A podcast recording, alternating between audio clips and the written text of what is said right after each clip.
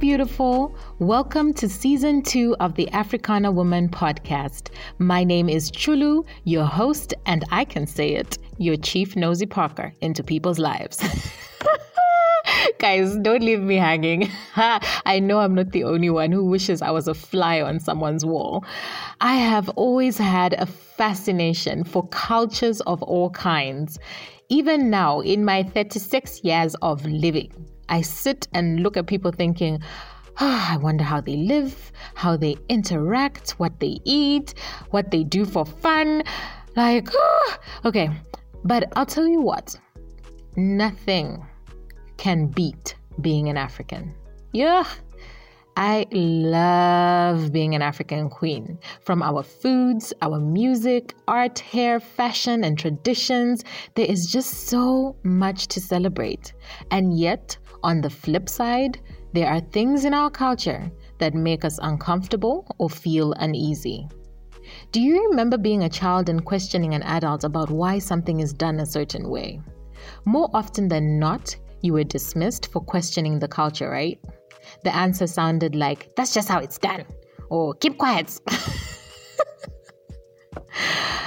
Yet, I wonder is culture so rigid that it cannot change or evolve? Who are the gatekeepers of culture, please? Who are they? And who determines what is relevant and what is outdated? Personally, I like to think that as a collective, we have the power to sift out the parts we don't like, whilst preserving the parts that we do need. But to achieve this delicate balance, it requires having an open and honest conversation about culture. So, on the Africana Woman podcast, it is vital that we know our roots. Our roots are the unseen source of our strength, knowledge, and beliefs. They are the things that anchor us so as we do not fall over. However, it is easy to take them for granted because they are hidden from our sight.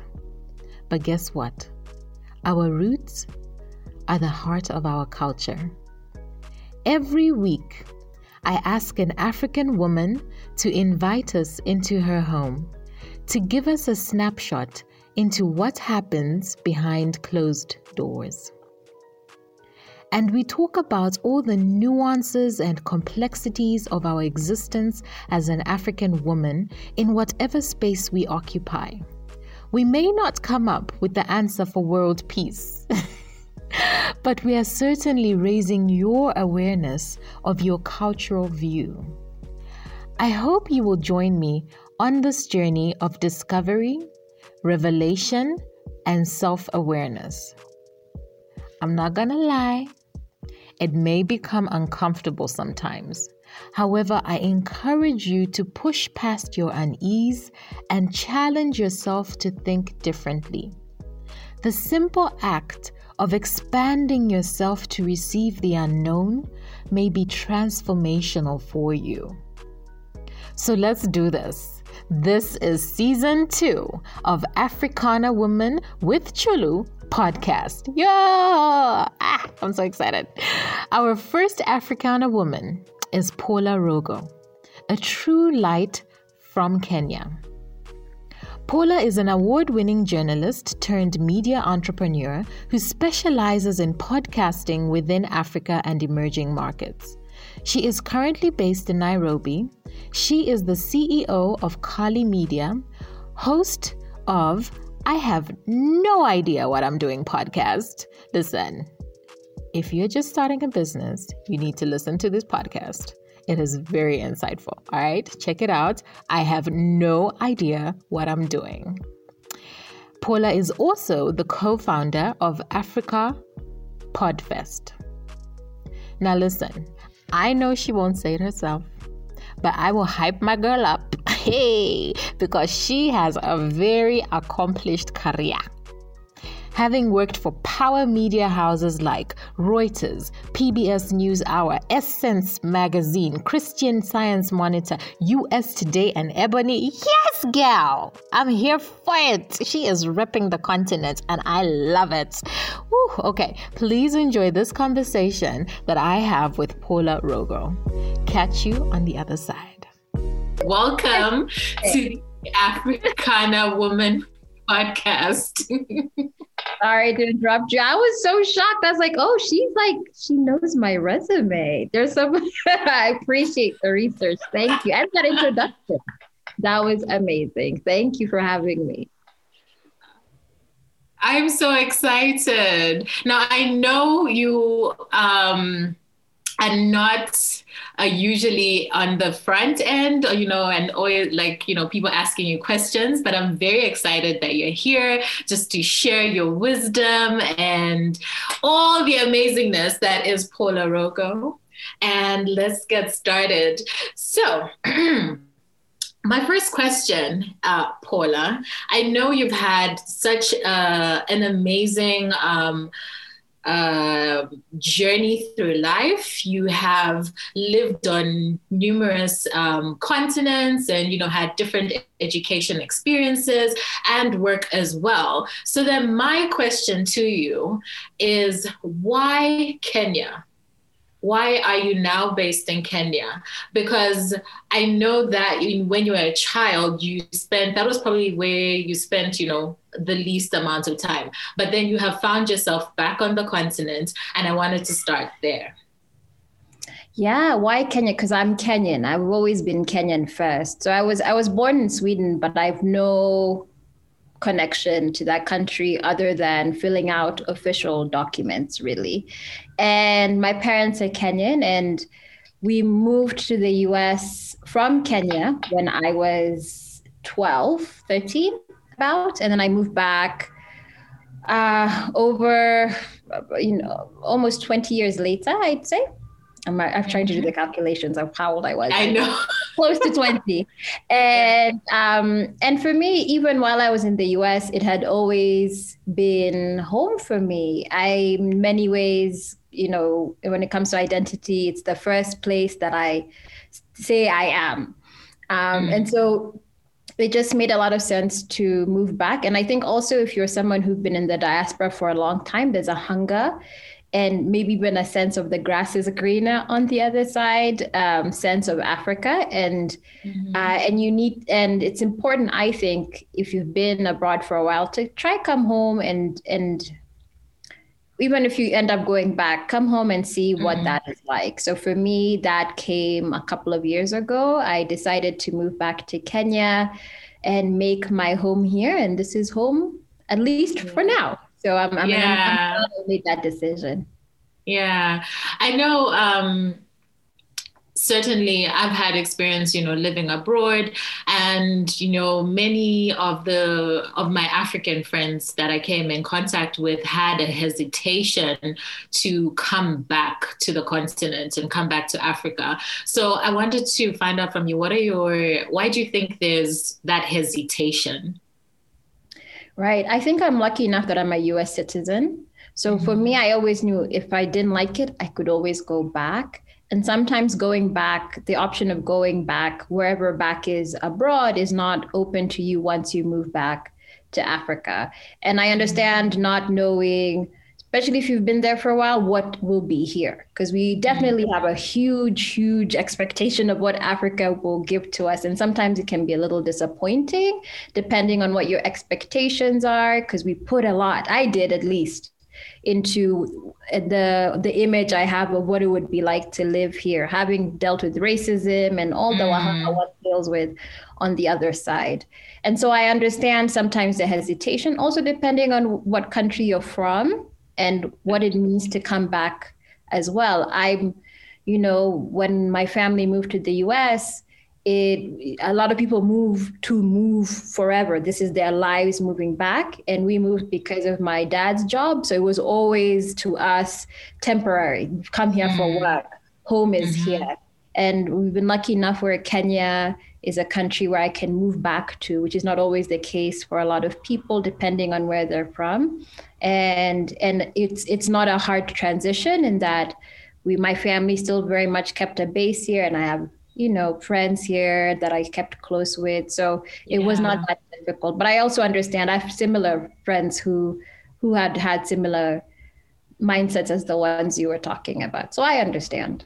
Yeah, yeah. So tell us about your experience moving back, though. So you moved back as an adult and then you moved back to be an entrepreneur, start a business. What was that journey like? And I mean, you're still in it, I guess. yeah. I was crazy. I think what even though I look back, I was like, ignorance is bliss. Because if mm. I knew what I mm. do now, I don't know if I would the way It's hard, and um, and I'll be honest, my experience. I would love to say that my experience moving back home was was butterflies and mm. and delight but it's been a very very hard transition for me which was also a disappointment for myself mm. because I really saw myself as Kenyan. And so, of course, okay. I could transition well. But when I moved here, I realized, oh, wow, Paula, you are really American. Woo. Mm. like, mm-hmm. like you'd mentioned, I lived I lived in Kenya from when I was three to I guess twelve. So that was nine years. Why is math not working today? So yeah, nine years. end of the That's day. That's my mind all the time. end of the day. Um, and then I was in the US um, for a very long time, also with periods of times in other places. And so, um, so in many ways, I'm more American or more mm. other than I am actually Kenyan. And that was a disappointment for me to mm. discover. Uh, mostly because it was a bit of an identity crisis. Is if I'm not Kenyan, which I've always held so strongly to, who am mm. I? And so forth. Um, and so and so I struggled with that, um, and then also just the struggles of just being adult when you move back. Making friends is not as easy. Can someone give me a guidebook about making friends in adulthood and then making a yeah. in adulthood in a new country as well because mm-hmm. it was new my Kiswahili was terrible. I thought it was better than it was. So, you know, it was just a lot of hard mm-hmm. adjustments I had to make. I thought wrongly that entrepreneurism would be easier than it's been. It's been extremely mm-hmm. hard.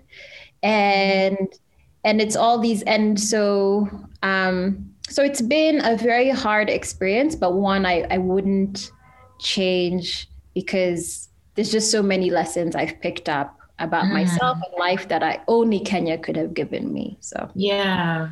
Okay, let's just dig a little bit into some of the things that you you pointed out. So, you know, when you're talking about the interactions you have with people and um you know the community where you are do you feel accepted what is what has you know the response been do they say oh yeah she's yeah she's kenyan like you know like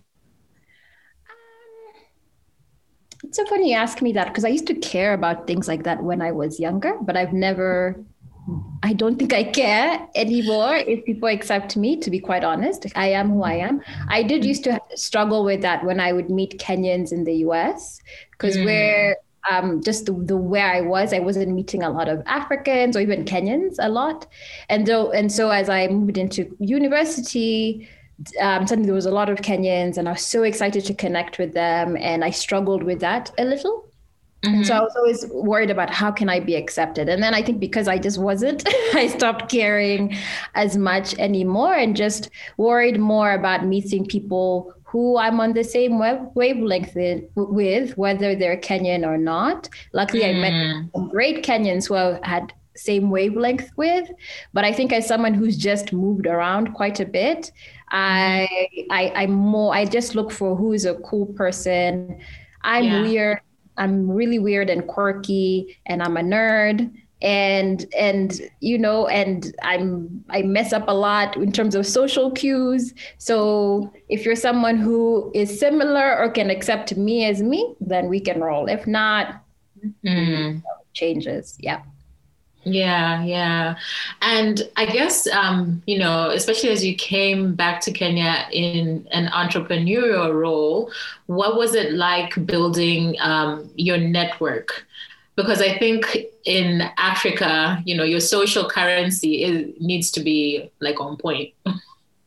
Yeah, and especially coming from the US where um, you, yes, you have to be well networked, but my work ethic and my resume or whatever can can carry me places and mm-hmm. for a long time i came and i was like um, I had no network. Like I had a network, but it was not tiny compared to people who've lived here their whole lives. I was really starting yeah. from zero. And that was extremely difficult. I struggled with also taking advantage of my parents' network because I was like, I'm going to do this on my own. Whereas you just have to use whatever gateway you can to connect with people. Um, mm-hmm. So it was, but, and I'm also not the most social person. I can go days by myself and be very, very good. I don't need to see people. Um, so um, it was a struggle but um, and I had a lot of doors slammed in my face or just not taken seriously. I okay. also think um, there was there's this perception of there's this perception which I tried not to fall into that people who come from abroad think they're better or know uh, more than mm-hmm. local. Mm-hmm. And I can I actually see people doing that. Mm. And um, and I, I, I wore, I made sure I was really kind of particular about not coming off that way.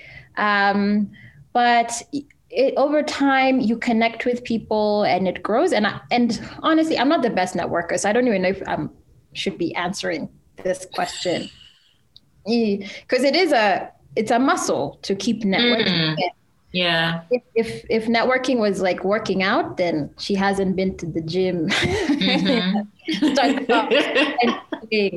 um, but but what it is is when I need to meet a person, I make mm-hmm. it happen.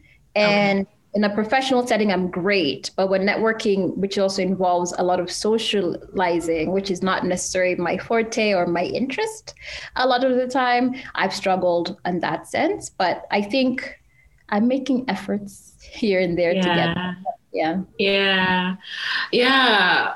So uh, I, i guess i want to find out from you. You know you earlier you said that when you came to kenya you found you actually realized like whoa i'm actually quite american. Like what are some examples you can give of you know of what made you say okay there's a bit of a difference here yeah I think it's just mindset in mindset mm. in terms of how one would approach anything. I'm trying to think of like a good example. I really feel it's as simple as if we were crossing the road, you would look left and right, and I would look right and left. It's really that way of how we approach things. Um, a basic one is I'm always extremely on time uh, always extreme. But I don't know if that's again, is that an American thing? Because uh, everyone was late. So I don't yeah. know. Um, the I'm interest to email, email, email, email over phone calls, mm-hmm. uh, working all the time, you know, after five is still working. Weekends, Sunday is still a work day for me, and understanding people's boundaries around yeah. that simple things like that. Um, mm. Most uh, the most basic examples I think I can give you. Yeah. Yeah, yeah. I, you know the the time thing. I feel like you know, I, when you're abroad, you you really cannot afford to not be on time. Like time is is of the essence, and I think, um, you know, however long you stay there, you work there, you get that drummed into you. And coming back, I find that that is a, a challenge for a lot of people that come back. Yeah. Yeah, and being late is okay. Life happens, but for me, it's like if I know I'm running late, 20 minutes beforehand, you will an hour beforehand will communicate. Mm-hmm. You know when you're going to run late, and, and sometimes just communicating the other person can adjust accordingly. Mm-hmm. And so yeah. for me, what is I've struggled with is the lack of communication. So it's five minutes after, and then you're like, I'm running yeah. late, or sort of the lackadaisical. Am I still on? The lackadaisical you know, like, yeah, I was late, no big deal. Energy is what I struggle with a little as of a type A, and my day is scheduled like this. Oh, like I um, could have been gotten used to it. I, right? Or there's something else coming up after this, and I would yeah. then be late for that. Yeah. But I don't know. It's fair to say it's an African thing. I get I get worried about. Mm. I get is is it because Africans well on time, but you know, we, well, you know what? The majority of I'd say it's an eighty percent African thing. Try to be nice. 80, maybe even 90. We can even go yeah, higher. like somewhere there. so okay i guess whilst we're still on this what are your views on the practicality of adopting um, foreign, you know, business practices and, you know, work ethics and all of that. And then, you know, adapting them into when you, you know, when you return back to your home country and, you know, you want to start a business. How has that worked out for you? I think because of the work I do and because the world is global, you need to, is in you need these practices feel foreign, but they're actually just general, basic international decorum around business, yeah. I think. And it's funny, and there are people who hire specifically for that. Like there was um, a company that I did consultancy for when I first moved back, where it was a recruiting company and they only mm-hmm. hire people who have worked abroad that was their thing and they mm-hmm. the backlog of people of companies looking to hire these people was extremely high. And I, I, when I first came back, I was like, it's unfair. Just because you've been abroad doesn't mean that you should be hired before a local trained mm. or a local educated person. And I, I, but then also I understand why some companies go for foreign trained employees because mm-hmm. there's just sometimes and I, I, hate to say this, but sometimes there's just a way one moves, one does business, one thinks, one gives feedback, one communicates that just it cannot be taught or there's no time to teach. That sometimes one picks up outside, unfortunately. Mm. And outside can mean many things. Uh, it can be Tanzania. I don't know. It can be. it can yeah. be. You know, it doesn't have to be far away for it to be yeah. outside. I just think even if a little experience abroad, working can drive some of those things home. Mm. Yeah. Mm. Mm. So, you know, you call yourself, you said you mentioned that you were a late bloomer. And I'd love for you to expand that for us. What does that mean to yeah. you? And I still think I'm a late bloomer. I think mm. when it came to school and work, I've always been a superstar. but then when it comes to sort of social, social cues and so forth, I've always, mm-hmm. for me, that's what I mean late bloomer. Things that tended to come very easily to other people um, were slow for me because I was always in the books.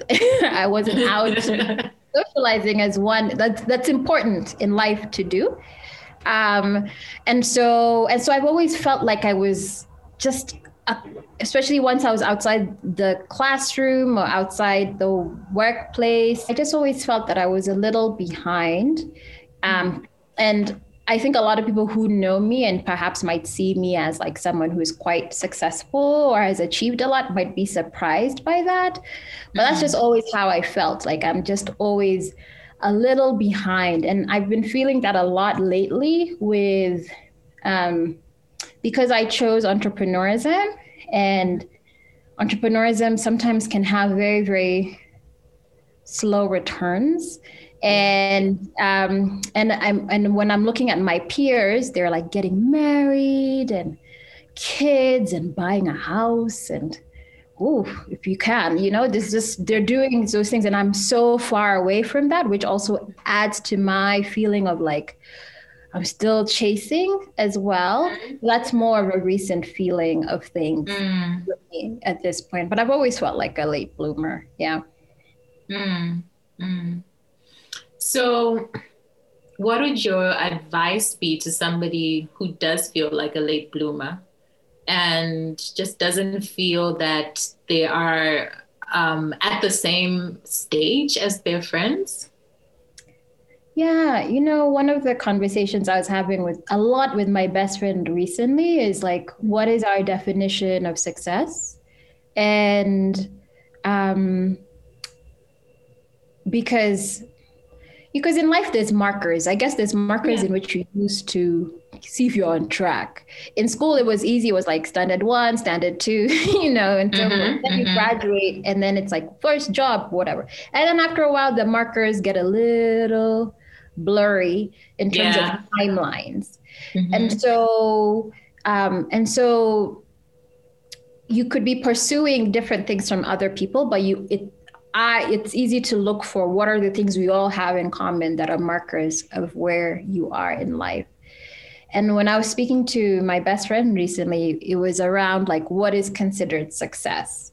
Mm-hmm. Because I think a lot of my mark, what the markers I'm looking at are markers for if I stayed in the US and if I stayed in sort of a nine to five Mm-hmm. And even if I did entrepreneurism, it would be entrepreneurism in the US, things like that. And so it's just like there was no chance for me to even compete with with those. And mm. then but what does then success mean for a life where you've taken the road less traveled per se? And mm-hmm. that's a little harder because it has to be defined by you and which is mm-hmm. as someone who has always sort of looked outside for approval from other people in society, that's really hard for me to figure out. But if you can figure out for yourself as a late bloomer, then really you're not a late bloomer. You're just mm-hmm. you're right on time. And it's easier for me to give that advice to people than to take it. yeah, I was gonna say, so what's your definition of success, ma'am? Oh, I don't know. I think I'm really still working on that. Mm-hmm. I wish I could say I knew what it was. I'm really struggling with mm-hmm. defining that for myself. And I think that's what 2021 is for me, finding the clarity of what success means for me. I think it, I think independence is a part of it and a level mm. of freedom is mm-hmm. a part of it. How that shows up to me, I've yet to decide. Um, yeah and I, I, let me just say at least those those two things is what i can at least say yeah yeah yeah so um, I know 2020 was a rough year for everybody. everybody had a rough year, but you described it as a point where you reached rock bottom in your business. So tell us a little bit more about that. Uh, legally, I can't really go into the details. Okay. All right. Which tells you a lot. But it was just the worst year, and it wasn't necessarily, it was on all levels financial, mm. everything was just rock bottom. And, um, and it was extremely difficult to the point where I think I was like, okay, Kenya, I'm done. See ya going to the US and let me go where COVID seems to be thriving, kind mm. of. And um, and part of rock bottom is is is part of rock bottom is is reaching a point because whenever anyone starts a business, you have high expectations, mm-hmm. and of course, only success, of course. Right. And for things to not work out however I planned, was just extremely humbling. Mm-hmm. And when you're at rock bottom, and I, I don't use that word lightly, rock mm. bottom. It really was bottom of the dregs. The what comes with that is loss of self, loss of confidence. Was I has dealt with a bout of depression, had to go to therapy, um, lost friendships, um, money, you know there's just a lot that goes around with with that work with with that mm. and and so it was extremely difficult but what i can say now having been on the other side of that not fully recovered but definitely not at rock bottom is that rock bottom is a blessing. Mm-hmm. Honestly, because it strips you of all everything that you might hold on to that defines yourself. Because you're so mm-hmm. humbled by it that you all you can do is just let go of things. Mm-hmm. And when you're at the bottom, the only way to go is up. That's true. Ain't that that is the truth. even better, you get to decide how you move up and out of rock bottom because again mm-hmm. everything has been stripped of you so it's like what do i want how mm-hmm. am i moving forward what are the lessons i need to take from this so that i don't run into this ever again because I never want to be there again. And if I if it happens, it happens, but I will do my damnness not to get to that level. And and and so the life I'm now building after that, there's legit before 2020 BC and AD for me. Like for it's my lifestyle. Yeah. Also in terms of how I take care of myself, my health, mm. what, what's into me, what matters. Um, yeah, those are just that's what rock bottom means to me today. But I'm also mm-hmm. excited about speaking about this in six months or a year's time because then yeah. I know where I, where I'll have blossomed into or not bumped into mm-hmm. again life. This life will be completely different than it is today. So yeah, yeah. I guess you know when like you said, when we start businesses, we're always thinking about, oh, it's going to be amazing. Everybody's going to love it. It's going to blow up and it's going to be amazing. But when you do reach rock bottom, like you've described, you've described the emotions behind that. And, you know, just the process of um, what you you went through or are going through. And I, I want to, I would like to find out from you what tools did you use to not stay at the rock bottom. You know what I mean? Because I think when people um, find themselves in, let's say, dire situations, um, they get trapped in that depression. And then it's just like a cycle. It's like, but how do you come out of that? How do you at least take a step to not staying there and having hope for something better? It's step by step. It's not like you wake up one day and say, hey, I'm ready for better. It's just mm-hmm. step by step. I think for me, I realized I couldn't do it myself. I needed help. Yeah. And I'm not someone who asks for help ever. So, like, there were phone calls, even to friends and family, where I was like, I kind of need you to step in because I can't, yeah. sorry, because I can't figure this out myself.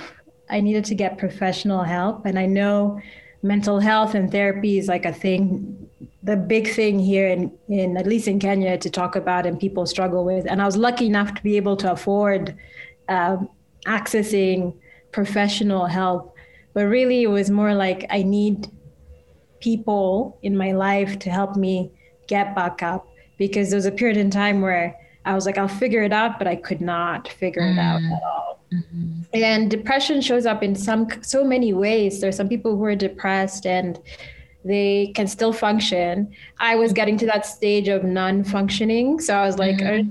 someone needs to pull me out of the bed and put me out of the door in order to show up and you know and i'm extremely independent i don't and i don't have children and my partner um, at the time was long distance. And so it was easy for me to be by myself, even though I had family, like my parents and siblings, but they were not near me.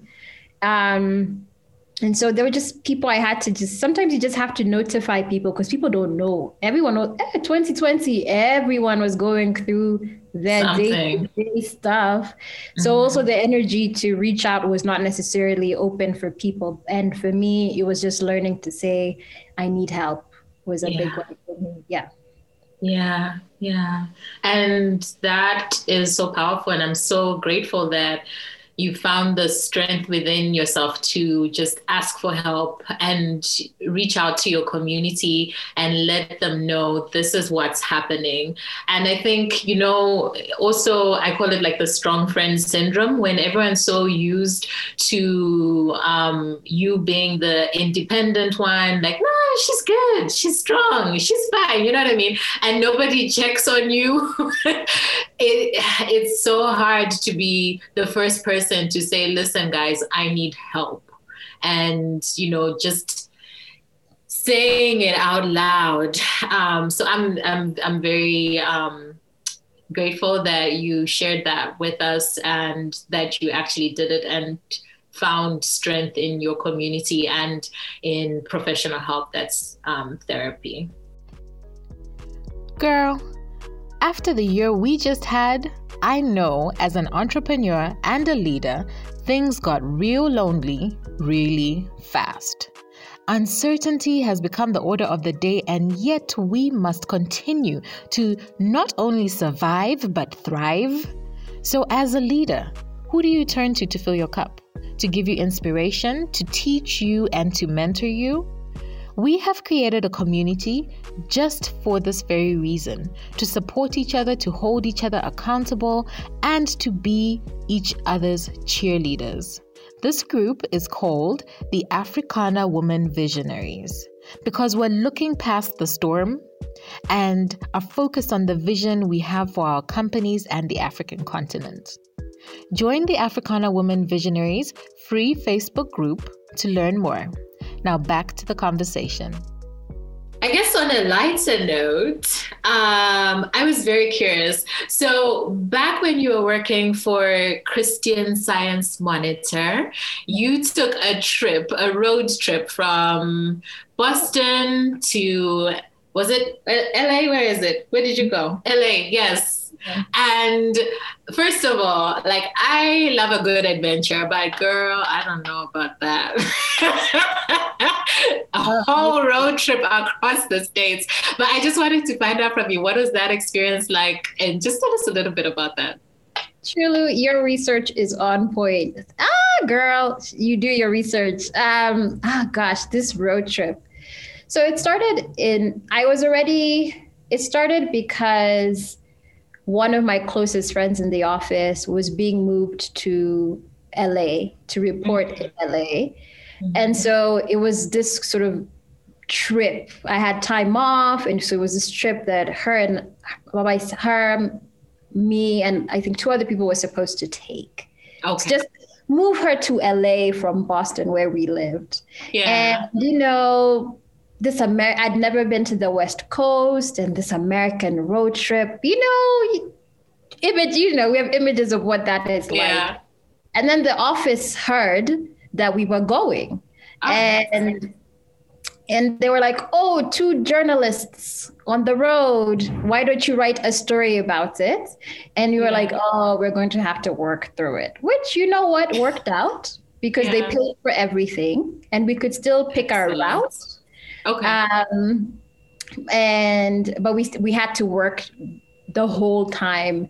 And basically it was the first time i got a cover story actually with ah, the magazine yeah. because we writing about what it means to, what how american millennials are viewing life etc etc but it was amazing. We went from boston which is massachusetts and into New York, into Pennsylvania briefly, Ohio, some of those middle states that are flat, mm. I don't remember them, and then into um, St. Louis, Chicago. It was just beautiful. And yeah. I, I really would love more than anything to do the same kind of trip in Africa, you know? Right. There do those road trips from north to south. I don't think I want to do all of that, but I at least would like to go from Nairobi all the way down and just stop mm-hmm. and see and eat and talk to people and connect. Yeah. Uh, I think that would be completely fabulous. So it took us about a week and a half to mm-hmm. do the whole road trip, and it was really excellent. I had fun. Yeah. So did you just like walk up to people randomly and just be like, "Oh, we've got a question for you"? Yeah, as in that's journalism. You just talk to people. So we'd be, and of course, you get used to rejection because when people are like, mm, "I'm," you must be, um, you know, trying to sell me something, or no, I'm not interested in your religion, or whatever. Yeah, yeah. And and it'd be my fr- my friend who I was traveling with was a bit nervous about going up to people, so we'd like go into a cafe and sit and be like, "Do they look like millennials?" How old do they look? We should talk to them. But you just, eh, but what the funny thing is, and I don't even think it's an American thing, people are friendly. in the Yeah. world. Just tell Yeah. them, hey, I, my name is this. I'm working on a story like on this. I'd love to talk to you about your experience doing whatever. And as you know, Chulu, with the podcast, people are not always often asked about themselves. And so they feel so honored that someone would bother even asking them as something as simple as what coffee do you prefer to drink in the morning? It, it- Yeah. it tells you a lot in terms of like people don't get opportunities to talk about themselves. And once they get going, it's hard to keep them quiet actually most of the time. Yeah. Who was the favorite your favorite person that you met? Gosh, this trip.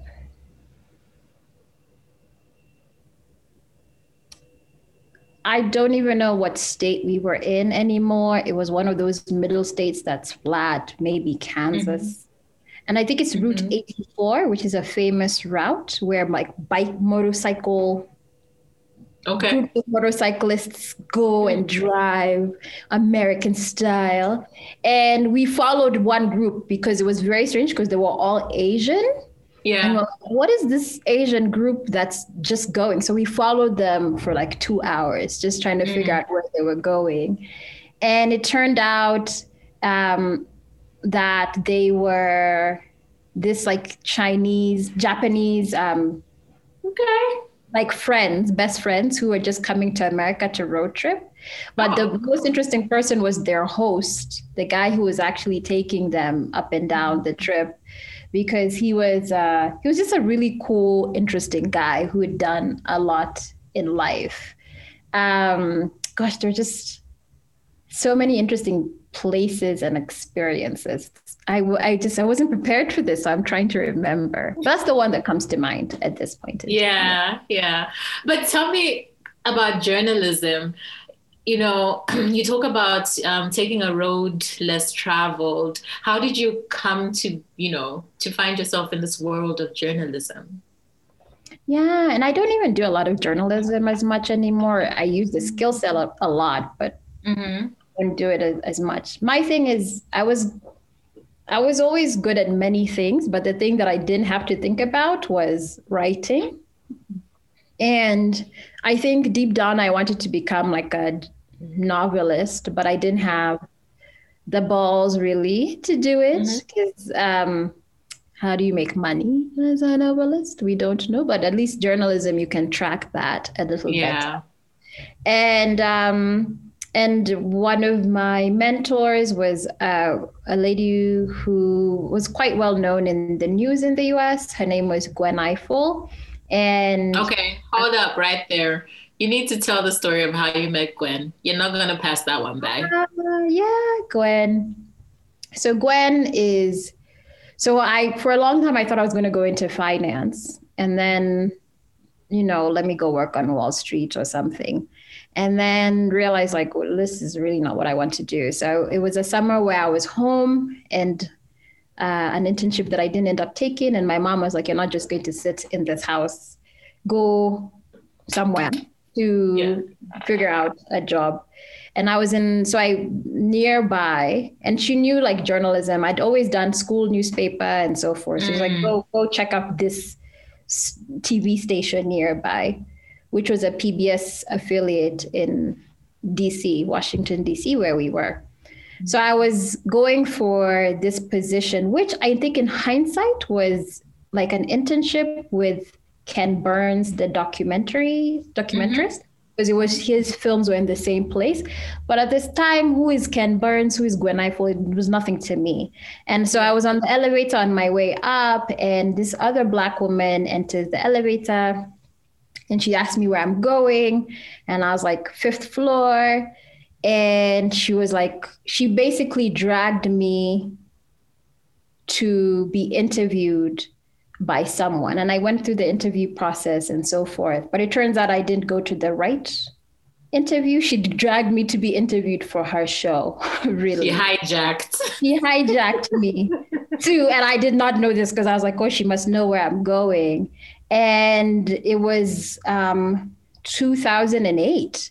Was it? Yeah. So this was Um, and she was very big in the political journalism space. So that year, this is now when Obama is about to become president. Yeah. And so she was the lady who did the vice presidential, the moderator of the vice presidential debates between um, Palin and now President Biden. And so I was so I got a job with her. And what serendipity that was, I don't know what she saw in me. And mm. she was like, No, you're going to come work for me. And I stayed that summer.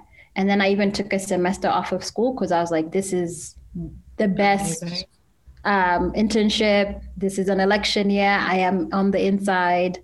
I want to do this. And I think that's why I went into journalism. Mm. Um, and that's why I fell, I think I fell in love with her more than I fell in love with journalism and that experience. Because I think yeah. I've always been chasing that high of mm. what that experience was like for me.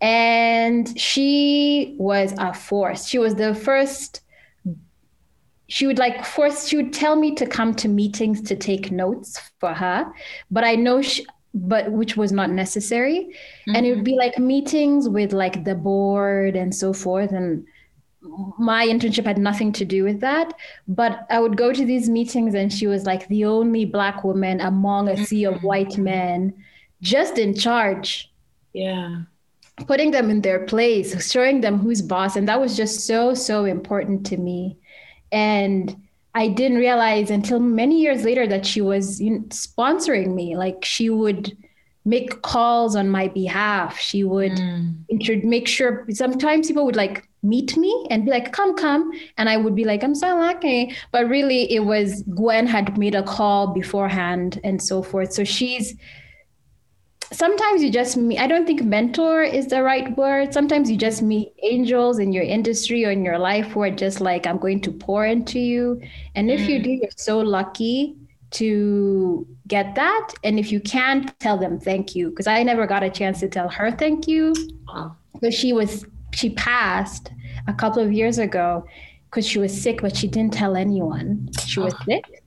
And i'm gonna start crying here. Okay go ahead she was sick and i remember this was before i moved to kenya. The last time i saw her i was like i'm moving and she started crying. And i was like oh okay. She never cried. She was never a crier.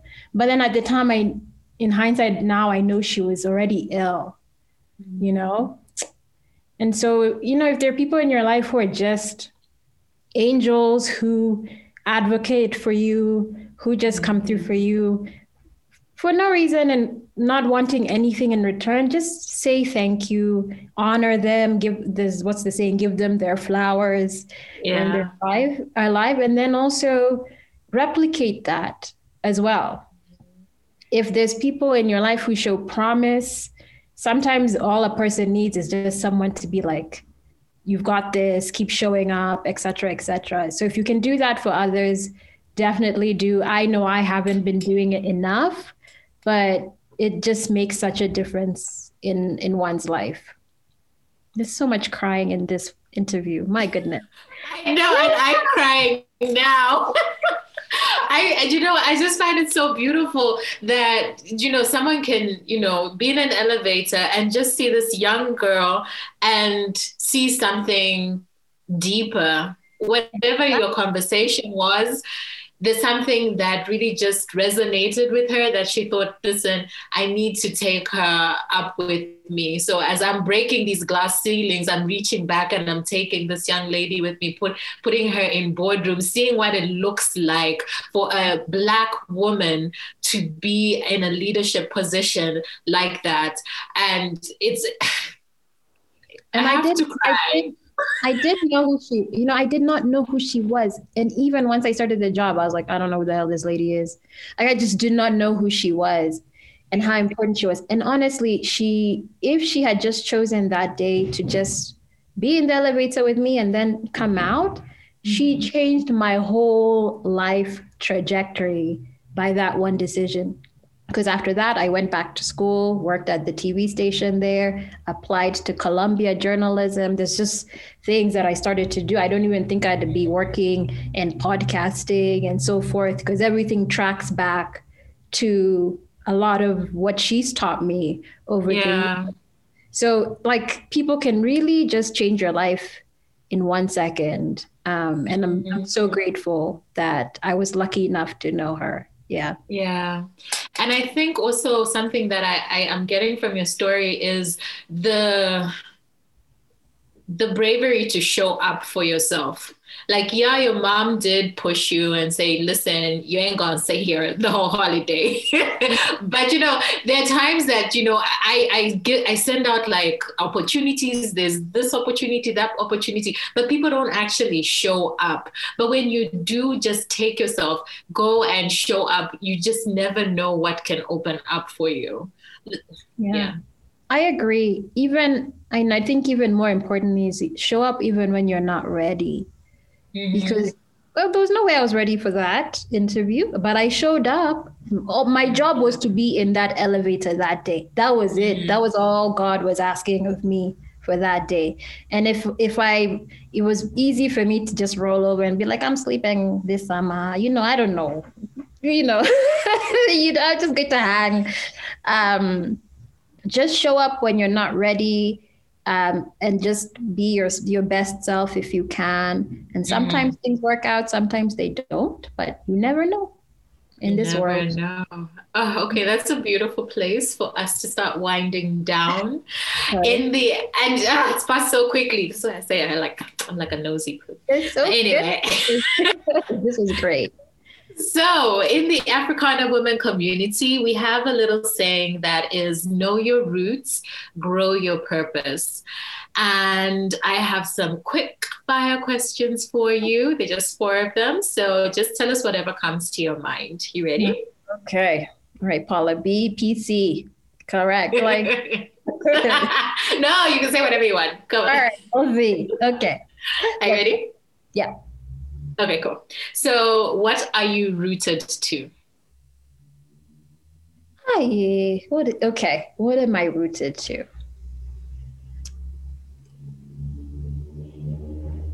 Uh, I am. I am deeply rooted in my family, mm-hmm. and and who and where I have come from mm-hmm. because I am where I am because people made certain decisions that brought me here. Um, there's this saying that I, I learned in the US is like specifically around for specifically for black women um, mm-hmm. when you know when you enter a boardroom where you you don't see people like you just know you're walking in with hundreds and thousands who came before you. And I do like that saying, and I think yeah. it's the same I whoever you are. Yeah. So, I come as one and stand as 10,000. Maya Angelou. Oh yes, it's Maya Angelou. Thank you. Um, and so for me, and it's 10,000 in terms of the people in my family. And that's who I am extremely rooted to in the best possible way. Yeah. Yeah. That's beautiful. Okay. what are your favorite ways to nourish your spirit, your mind, and your body? To nourish my spirit is spirit, mind, and body. Okay. To nourish my spirit um, is reading. Mm-hmm think that just nourishes me spiritually in all kinds of books. It's just being with a book is is a holy endeavor, I think. Yeah. And reading is a spiritual giving, I think. For my mind, um, meditation, being outside with nature, it yeah. does that for me. Um, and then for my body, wait the that when I wake up and I stretch, mm. not waking up stretching, that just nourishes me because I have this thing where when I stretch and I wake up, I check in and I say, what hurts? Mm. And I ask, what doesn't hurt? What feels good? So whether it's my fingers are arthritic, whether it's my period pains, whether it's my back, I check in with my whole mm. body. And that for me just nourishes, that check in nourishes me fully. Yeah. Mm-hmm. That, oh, that's so good. Take that one. okay. Um, do you have a weakness that became your superpower? Uh,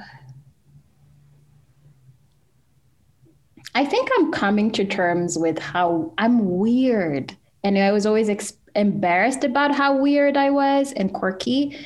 Um, and I really am.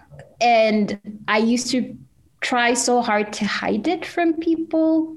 Mm-hmm. But then what has always been great is that I can spot someone who is weird from across the room and who feels uncomfortable. And yeah. I'm very good at blocking everyone out and being like, I'm going to make you feel comfortable in the ways yeah. I can't make myself feel comfortable in this moment. So I guess that's a super strength. And then, yeah. but I'm learning also to accept myself a lot more lately. So, yeah. yeah. Okay. And the last one, what do you know for sure? Oh, that's from the Oprah book, right? What do I know for sure? Um, today, what I know for sure is that um, there is a lesson in everything. Um, there's this day that I'm dreading. Mm. And sorry, the lesson is that you get to decide what something means to you. My mm. reason for that is that there's this day that's coming that I am completely dreading. I have the worst okay. feelings about it and so forth. And I was with my therapist yesterday and I told her I'm going to disengage everywhere for that day. No one will see me that day. Mm-hmm. And then she said, So what are you going to do once you've disengaged? And I was like, What do you mean? And she was like, Well, what are you going to do? Are you just going to sit at home in the dark under your covers? And I was like, Oh, like I'm allowed to do something. And so her homework was basically go plan a day for yourself. Yeah. Great yeah. day for yourself. And suddenly I spent a lot of today planning it. And I have the best day that's about to come in a couple of weeks that I have planned. And yeah. and and suddenly this day that I was dreading so so much mm-hmm. has turned into a day that I am looking forward to. So honestly everything is perspective you get uh, to decide yeah. what something means to you how you respond to something you really get to decide and it's just a simple mind shift that mm-hmm. i know for sure today. Maybe not tomorrow but definitely today. Yeah.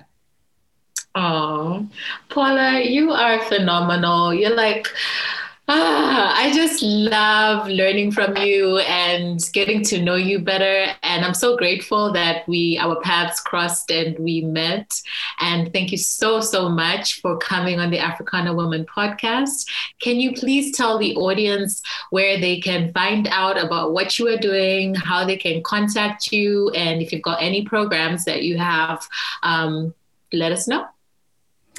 Yeah, so you can follow me at Kali Boss, which is at K A L I B A W S E on on Twitter or Instagram. That's where I am, and um, I have so many things in the works that I can't really talk about just yet. But one thing you can look forward to, I guess, is I'm working on a podcast about African female writers and we've been able to interview some of Africa's best writers. Every time they say yes, I'm shocked. And that's coming very, very soon in 2020. So if you listen to this sometime later in 2020, you'll know exactly what podcast I'm talking yeah. about.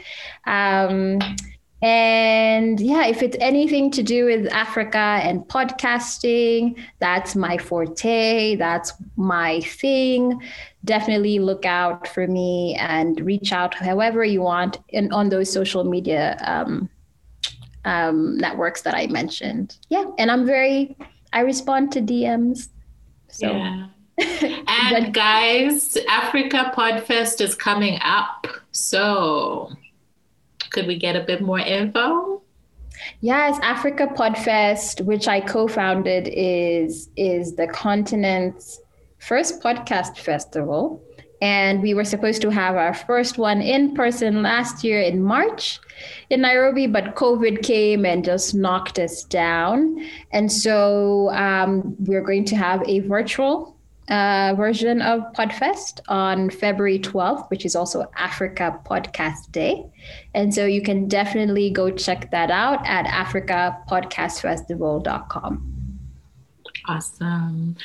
Uh, okay, we have come to the end of this wonderful discussion. Always a pleasure talking to you, Paula. And I hope you'll be able to come back to the podcast in the future. And again, thank you so much. Thank you, Chulu. This was great. I am so honored to have had been a guest on your show. Thank you.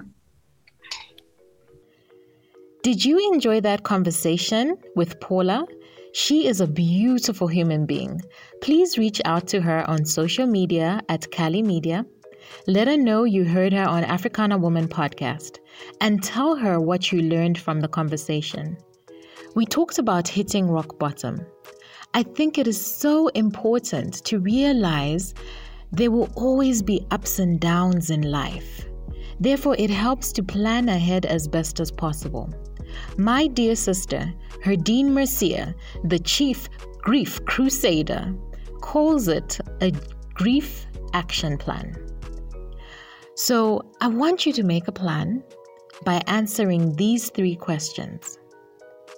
If you find yourself in a situation where you hit rock bottom, one, who are the people that you can reach out to and be completely honest with about what is going on in your life. Two, what are the things you will absolutely not do to get out of the situation? This is creating boundaries. Three, what activities can you do to process the emotions you are experiencing at the rock bottom? This could be journaling, taking a walk, singing, whatever works for you, okay?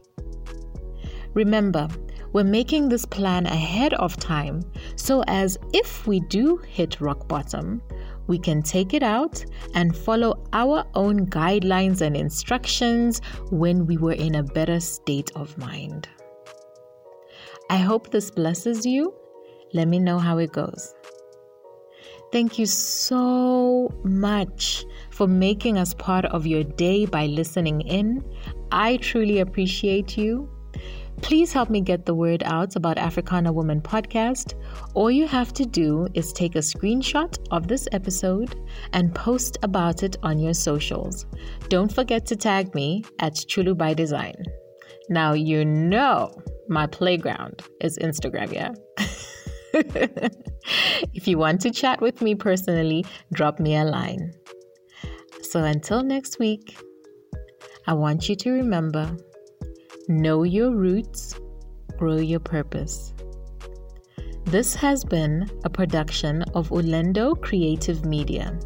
You can find out more about their services on ulendocreative.com.